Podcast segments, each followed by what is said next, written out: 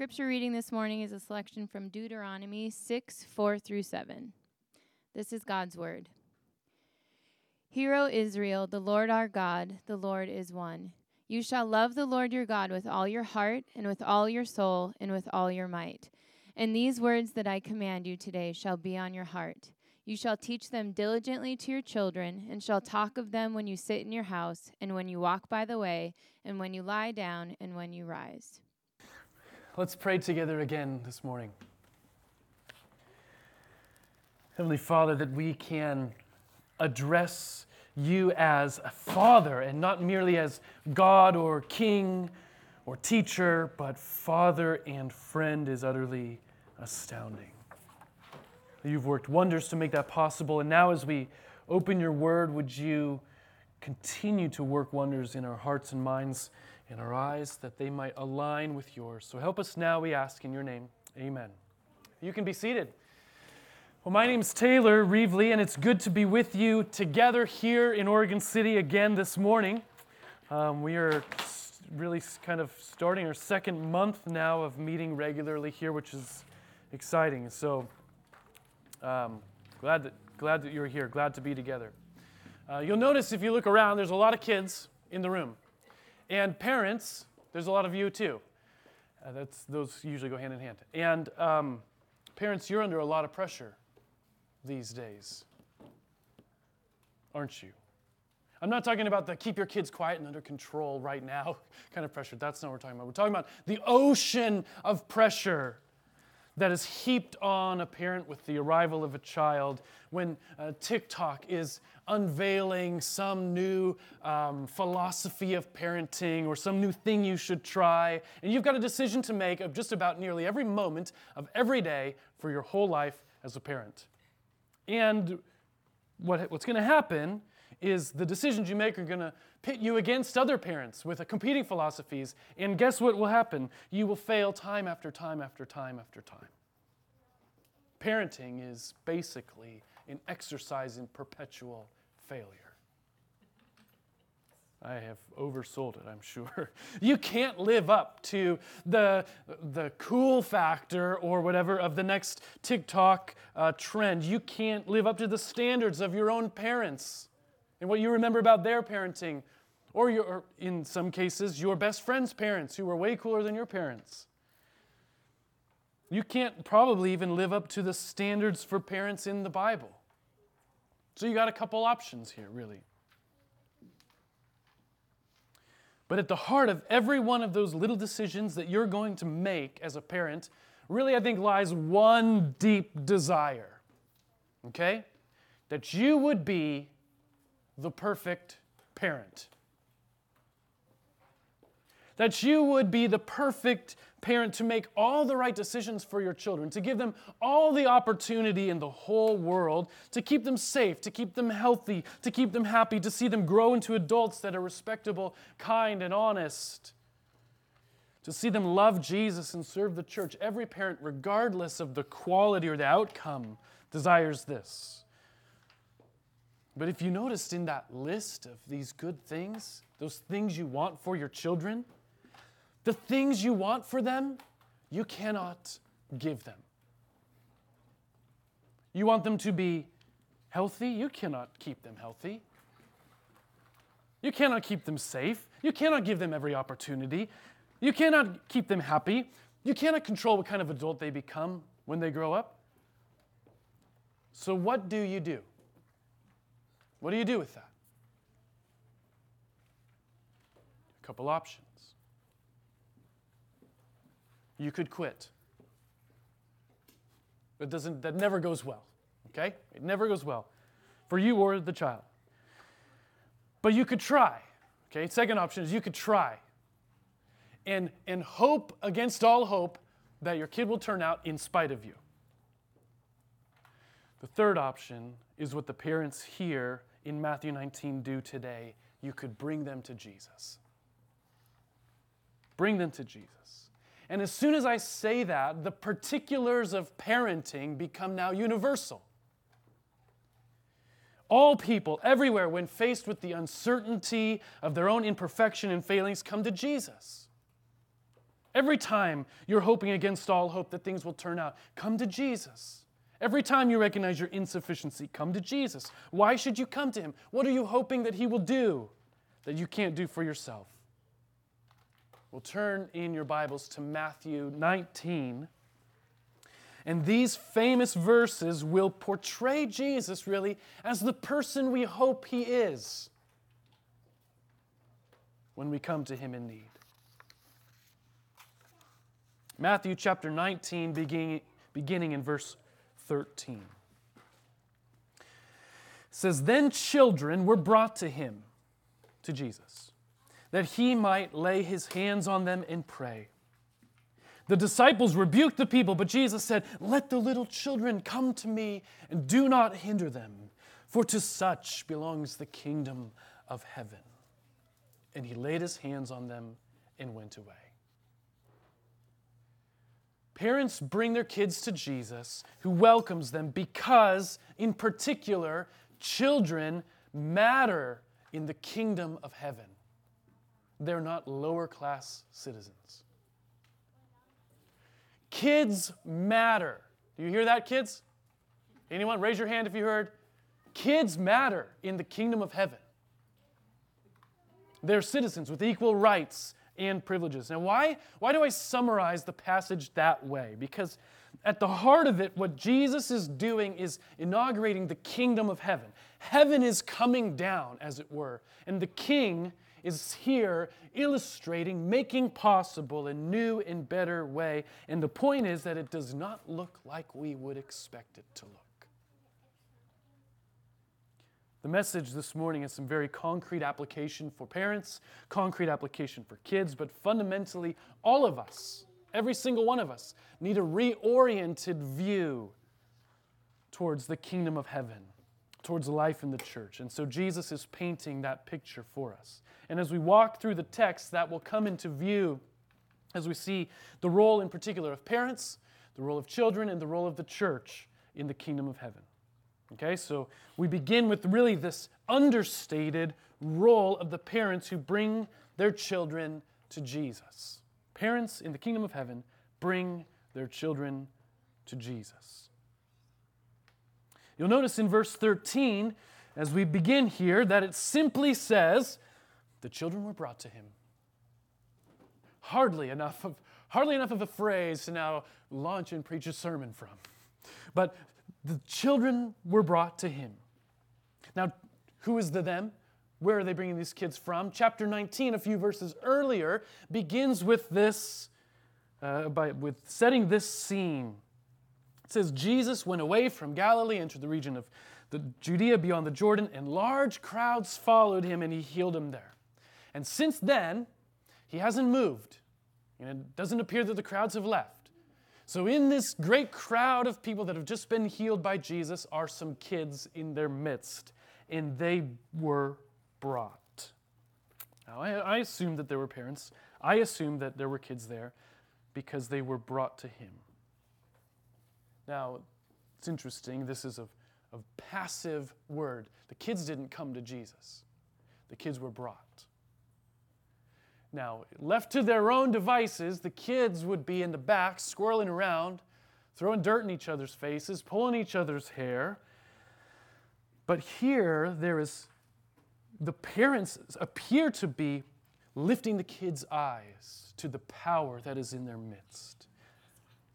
Now, they're not old children, they are young children. They're little. It's the right word. And what this crowd had just experienced as Jesus healed them in their midst was miraculous. And the parents who had perhaps just a moment ago experienced healing themselves now bring their kids to Jesus. And why are they bringing them to Jesus? What are they hoping for?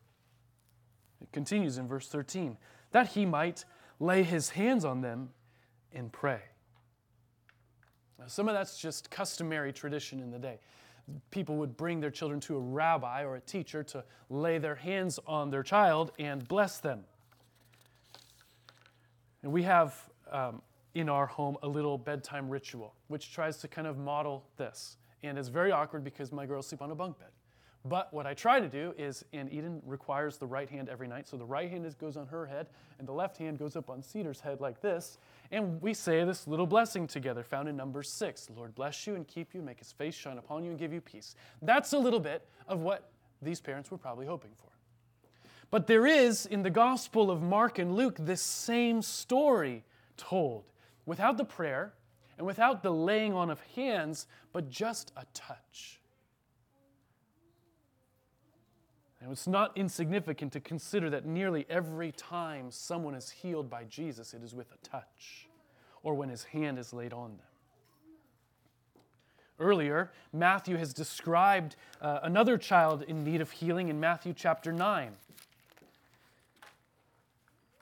In, uh, this is in verse 18. A ruler came in and knelt before him, saying, My daughter has just died. But come and lay your hand on her and she will live. So, very likely, as the crowds experience the healing at the beginning of chapter 19, he touched them. And the parents who have just been touched by Jesus are now bringing their children too, that he might lay his hand on them. There was something, something mysterious, something incredible about his touch that transformed lives, as though the very power of God coursed through Jesus' veins which it did. His words certainly had power to make people get up, to make people well. But what is it about his touch here that is so significant? The touch of Jesus is an exchange where your problem, your sin, your brokenness is brought onto and absorbed by him, and he is giving you a newness of life. In the Old Testament, there's law after law after law describing these rituals for uncleanliness. And the way it worked to become ceremonially, ceremonially unclean is if you were to touch an unclean thing, the contact was an exchange. And the, the toucher would now be unclean. And what's happening as Jesus is touching is he is saying, I'm touching sick people who are unclean, broken people unclean. And Jesus is not becoming unclean himself. You see, his perfection now is being, uh, is giving life. And the unclean people are becoming clean by virtue of his touch. So there may even be this twofold intention here as the parents are bringing their children to Jesus that he would touch them and heal them, and that he would touch them and bless them.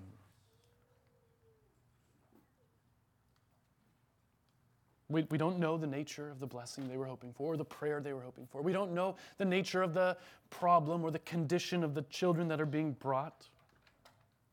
But the point that is being made is this parents have a responsibility to be the active agent in bringing their children to Jesus. What, is this, what does it look like to bring your children to Jesus? It can look probably like a myriad of things but at least two in particular. It certainly looks like teaching your children. Teaching your children who Jesus is, the way of Jesus. In Deuteronomy 6, which Marika read a moment ago, parents are the active agents in teaching their children about God. It's not the school's responsibility or the Sunday school's responsibility. It's not the church's responsibility, it's the parents' responsibility. And it's more than a responsibility there in Deuteronomy 6, it's a command. Teach them. Talk about this. Open your Bible at home. Pause with your child to make sense of life in relation to who God is and what He's doing.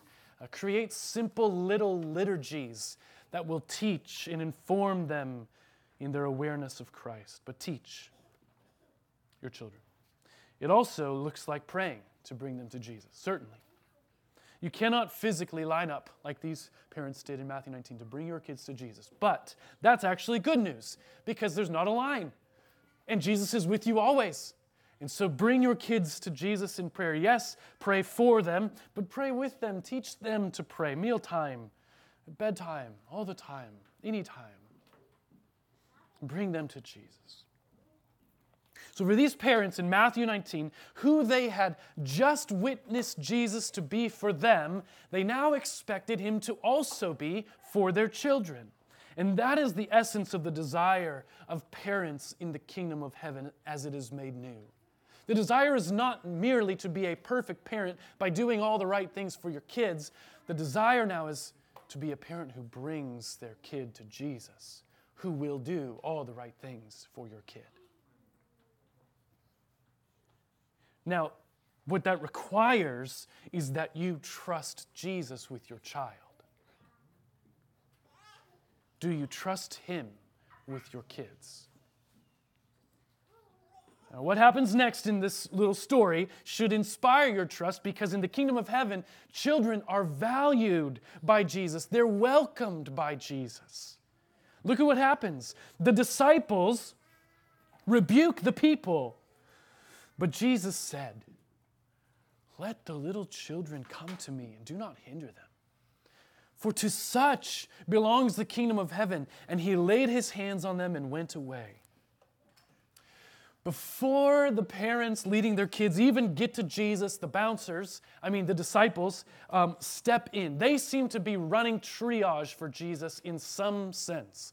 They're at least like governing his schedule, protecting his time and energy. Perhaps they're also, though, looking around the crowd saying, you're, you don't need as much healing as this person over here. So you go to the back and you come forward. You, you clearly have a, I don't know what they're doing. They're running triage for Jesus' life. The things that they think matter, though, don't matter as much as Jesus cares about them. Either way, in the mind of the disciples here, children are an inconvenience, a bother. And the disciples weren't alone in that sentiment. Culturally, children were second grade citizens. Unless they, well, unless exceptions for nobility, okay? We're, we're not talking about exceptions we're talking about norm. Normally, they were second class citizens. They were utterly dependent. They were a blessing on one hand and an inconvenience on the other. And my guess is that the first century treatment of children in that day that they're not alone in that either. My question now to you is how many of you would prefer to have a quiet, focused, calm, relaxing life group gathering? And you all agree. How many of you prefer to just be listening now with all the uh, skerfuffling happening? How many of you would think of children as an obstacle perhaps to your career? Or an inconvenience to your hobbies, or a burden that weighs you down when you're drooling over hashtag van life Instagram stories. But you know you have to go to work day after day after day after day to pay the bills, to keep up with the next shoe size and the next food craze. If we, if we get it, okay, we get that feeling, then we would also get the disciples' response. We expect, you see, the kingdom of heaven to operate the way things operate in the world and the culture. And the disciples step in to barricade the kids from Jesus. And then, in that moment, the famous words drip from Jesus' mouth Let the little children come to me and do not hinder them. In the words of the great theologian Michael Scott, well, well, well, how the turntables. I think I got it right. That but is an emphatic contrast. He is up over and against now the disciples, saying, No, no, no, I'm the one who controls the schedule. I'm the one who has my eyes oriented on the kingdom of heaven correctly. And the kids are invited in the kingdom of heaven, the kingdom that really matters, kids are not lower class citizens relegated to eat scraps in a corner of the room by themselves. They're invited to the table. And as Jesus gives, as he welcomes the children, he gives this reason, and it's explicit here for to such belongs the kingdom of heaven. For of these little ones, literal little ones, is the kingdom of heaven. What Matthew's been doing all along, he's doing here, unveiling the kingdom of heaven as the king from heaven reveals a new and holistic way for humans to flourish in relation to each other and to God. And kids are invited equally as much as their parents, equally as much as the singles, the unmarrieds that are mentioned in the verses that just precede this, equally as much as the married who precede that. And if you're familiar with Matthew, you'd remember only one chapter ago, at the beginning of chapter 18, children are even held up as examples of the humility that all of us must demonstrate and have as we live in the kingdom of heaven. The kingdom of heaven is not about power or status or production or output, it's about poor in spirit, the meek, the merciful, all receiving infinitely more than the world would give them. So, kids, Kids, attention. All, all of you, you matter. Do you know that? Jesus loves you. You're his delight, you're his treasure, you're his. You need to hear this, kids, and believe it and love it. It changes everything for you when you've got a problem, or you're in trouble, or you feel sad or angry. Come to him. Come to Him. When you need a friend, come to Him. When you need someone to cry with, come to Him. Parents, attention. Jesus loves your kids. He wants you to bring them to Him. And this changes everything for you. You have responsibility, yes, but you have opportunity. Lead your kids, bring them to Jesus. Physically, bring them to church and life group. Good job this morning. Spiritually, teach them and pray for them. Everyone, everyone else, neither a kid nor, but also a parent. Attention. In the kingdom of heaven, kids matter. They matter just as they are. Children are valuable to the kingdom of heaven. Jesus doesn't qualify this because of their potential or because they're the next generation of leaders or because one of them might be the next Billy Graham. Children matter in the kingdom of heaven because they are, because they do. And it just changes everything for us as a church, like actually practically. And I want to just take a moment to explain a few things of why we're doing things the way we're doing. For one, um, we'll start here. We don't have a kids' Sunday school per se or a nursery. Not because it's not valuable, not because it isn't one of the ways that we show kids that they matter, but because kids are welcome, invited to participate with us in worship. They'll catch the way of Jesus. They'll catch it as they watch you, parents, their most admired adults and peers, all of us, with a Bible open on our lap, by hearing you sing loudly, even when you don't know the words. Now, Okay, I share that value, that kids would be welcomed. I also share the reality that it's inconvenient and it's a struggle.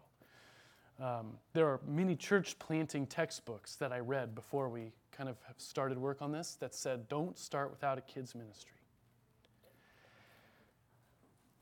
Well, kids are invited here. And uh, I didn't want to arm wrestle any of you parents um, into doing this, into volunteering to lead that because we're going to value kids as, as part of our family, as part of our congregation. Now, at this very same time, some of you might be thinking, oh, we could show kids that they matter by starting a nursery or starting a Sunday school.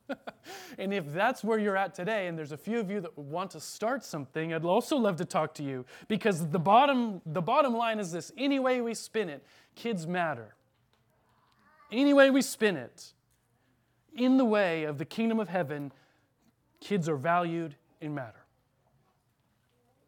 And what this means for all of us, though, even right now, is that we're going to embrace kids in our gathering and actually bear with one another in love. We have a little play area in the back that's set aside for uh, little ones, and in particular, kids that are in like preschool ages. And if your little needs to wiggle, parents, Oh, I hate that I just said that. If you, oh, cringy. If your little, if if your little one needs to move around, um, this space is for you, and um, we'd invite you to use it. Okay? It's intimidating to bring your kid to church. I get it. My kids are in church, but it doesn't need to be. And this is at least an attempt to say, parents, you matter, kids, you matter. You're welcome here. The distraction, the noise, uh, the laughter, the crying are real, tangible ramifications of the value that kids have in the kingdom of heaven. They belong here. What it further means for all of us is that Sunday morning, what we're doing here together is not merely content driven. Okay? We're not here to learn more. Is that shocking? When we get together, we are gathering to worship Jesus, to respond to Him. We do that as we encourage one another to hang on to Him, all the more because the day is coming when He's returning. We do that when we hold the Word, the, this Word, at the center of our life individually and of our lives corporately. And so as we gather, we're not just aiming to get smarter part of what we do is we have this time of teaching. I hope that it affects your mind. I hope that it affects your heart, but being distracted is okay. Shepherding children is par for the course here. So I'm, I'm pleased to announce that as of this week, there's a podcast, and we're recording the sermons so that the attention that you give your children, which is first and foremost here in this gathering, you're free then to pick up the teaching at another time. So we commit ourselves to the Word, we commit ourselves to our kids, we commit ourselves to gather, and guess what? We can now have our cake and we can eat it too, okay? It means for the kids that you're invited to sit with your parents, to color, to, to look at books, whatever. You're invited to compete with them to sing louder than them. Okay, lead them. It means, kids, we have need for you to jump in and serve. There's chairs when we're done that will need folded up that you can help with. There were hands that needed to be shaked and people that needed to be said hi to this morning, and you can help. When there's a, ch- a chance to go help clean someone's yard, you can, you can jump in the action. So, kids, tell your parents that you want to help out, and parents, help your kids serve. Now, all of us, okay, not just parents, not just kids, need to understand why this story's in Matthew's gospel. Because there's a very literal sense, a literal sense in which literal kids have a place in the kingdom of heaven. And that's because Jesus is bringing the kingdom of heaven, and the kingdom's not as we would expect. Things in the kingdom are not as they seem. Specifically, this morning, in the kingdom of heaven, the class system is broken. Class systems are broken and removed. What I mean by that is this the kingdom belongs to those who are, Jesus says, such as these children. The cultural second rate dependents are granted the rights, the privileges that, to enter the kingdom of heaven as full fledged citizens. And there are at least two senses of this in the literal sense, which we've already talked about. Do not keep your literal kids away from Jesus, but bring them to him. But in the figurative sense, all of us are to become like children, like these children. Now, in what sense? How are we all to identify as children in the kingdom of heaven? Nicodemus, uh, a Pharisee, has a famous encounter with Jesus in John chapter 3, in which Jesus says that to enter the kingdom of heaven, Nicodemus must be born again. And he says, Huh, I have to go back into my mother's womb and come out again, like one of these little children? No. So, not in a physical sense are you to become like children. Okay? Instead, in the manner in which Jesus highlights children at the beginning of chapter 18, which, if you were at one of our other locations, was about a year ago, we were in chapter 18, but if you're reading through the Bible, it's about 20 seconds ago on the page.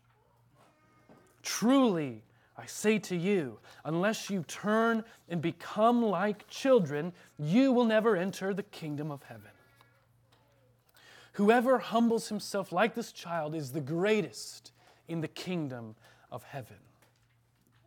Literal children are precious to the Lord because of their intrinsic humility. They know that they can't take care of themselves. Even Mowgli in the Jungle Book, which I think I that would have been like amazing life as a kid to be just like free in like a loincloth running through the woods. Even Mowgli depends on Bagheera and Baloo to protect him and to care for him. So when you come to Jesus with humility, the dependence, the need like that of a child, you too will be welcomed in the kingdom of heaven.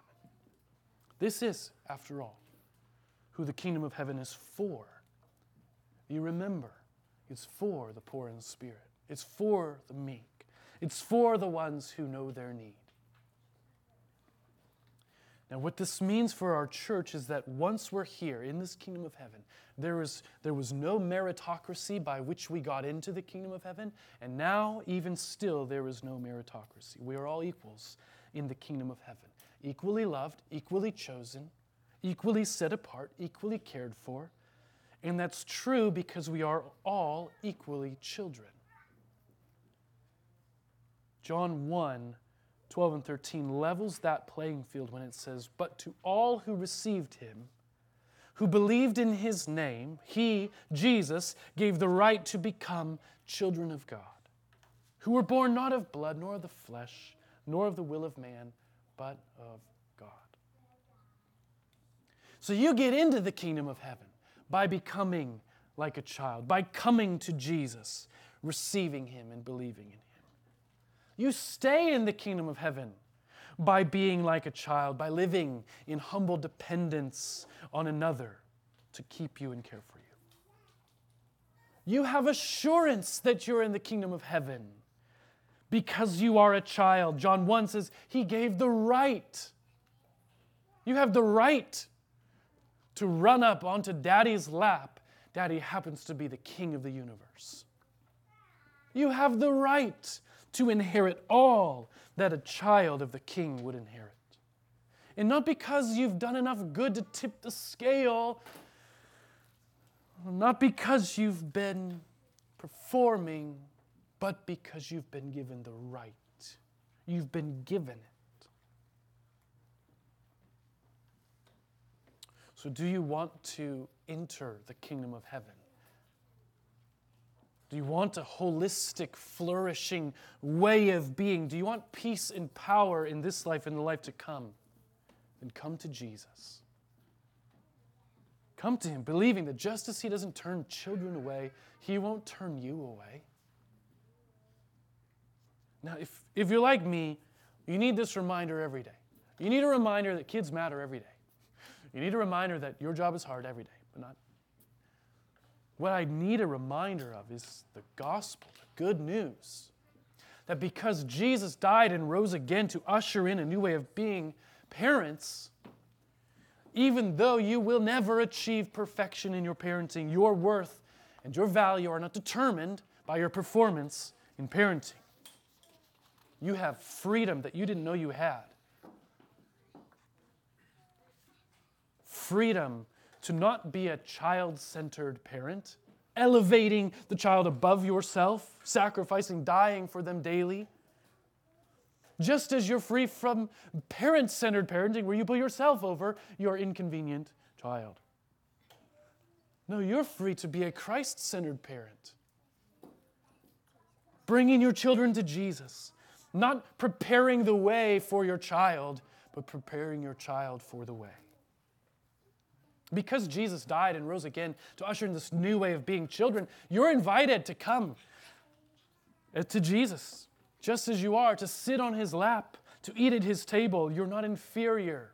You're not in the way. You're loved and valued simply because God has chosen to love and value you.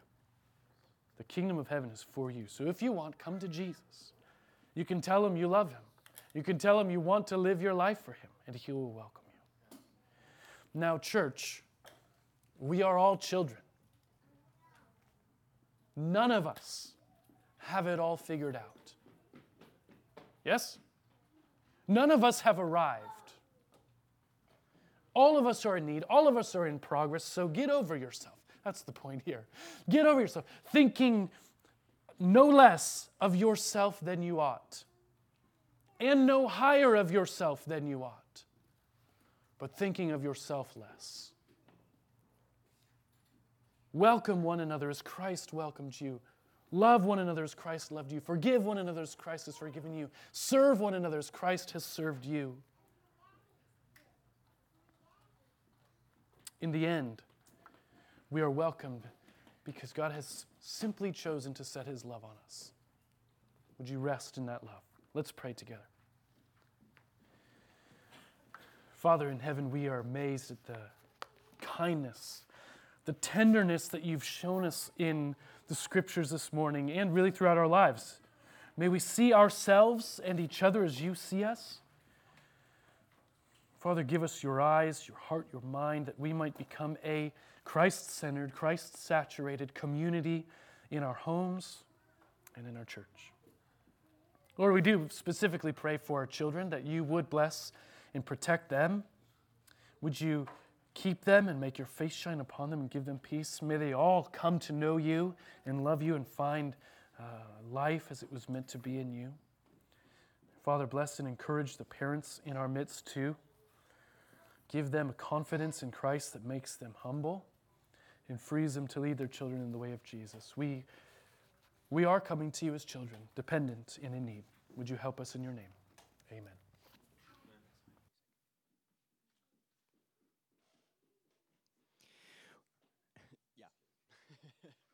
Let's go ahead and stand as we uh, continue to sing. This next song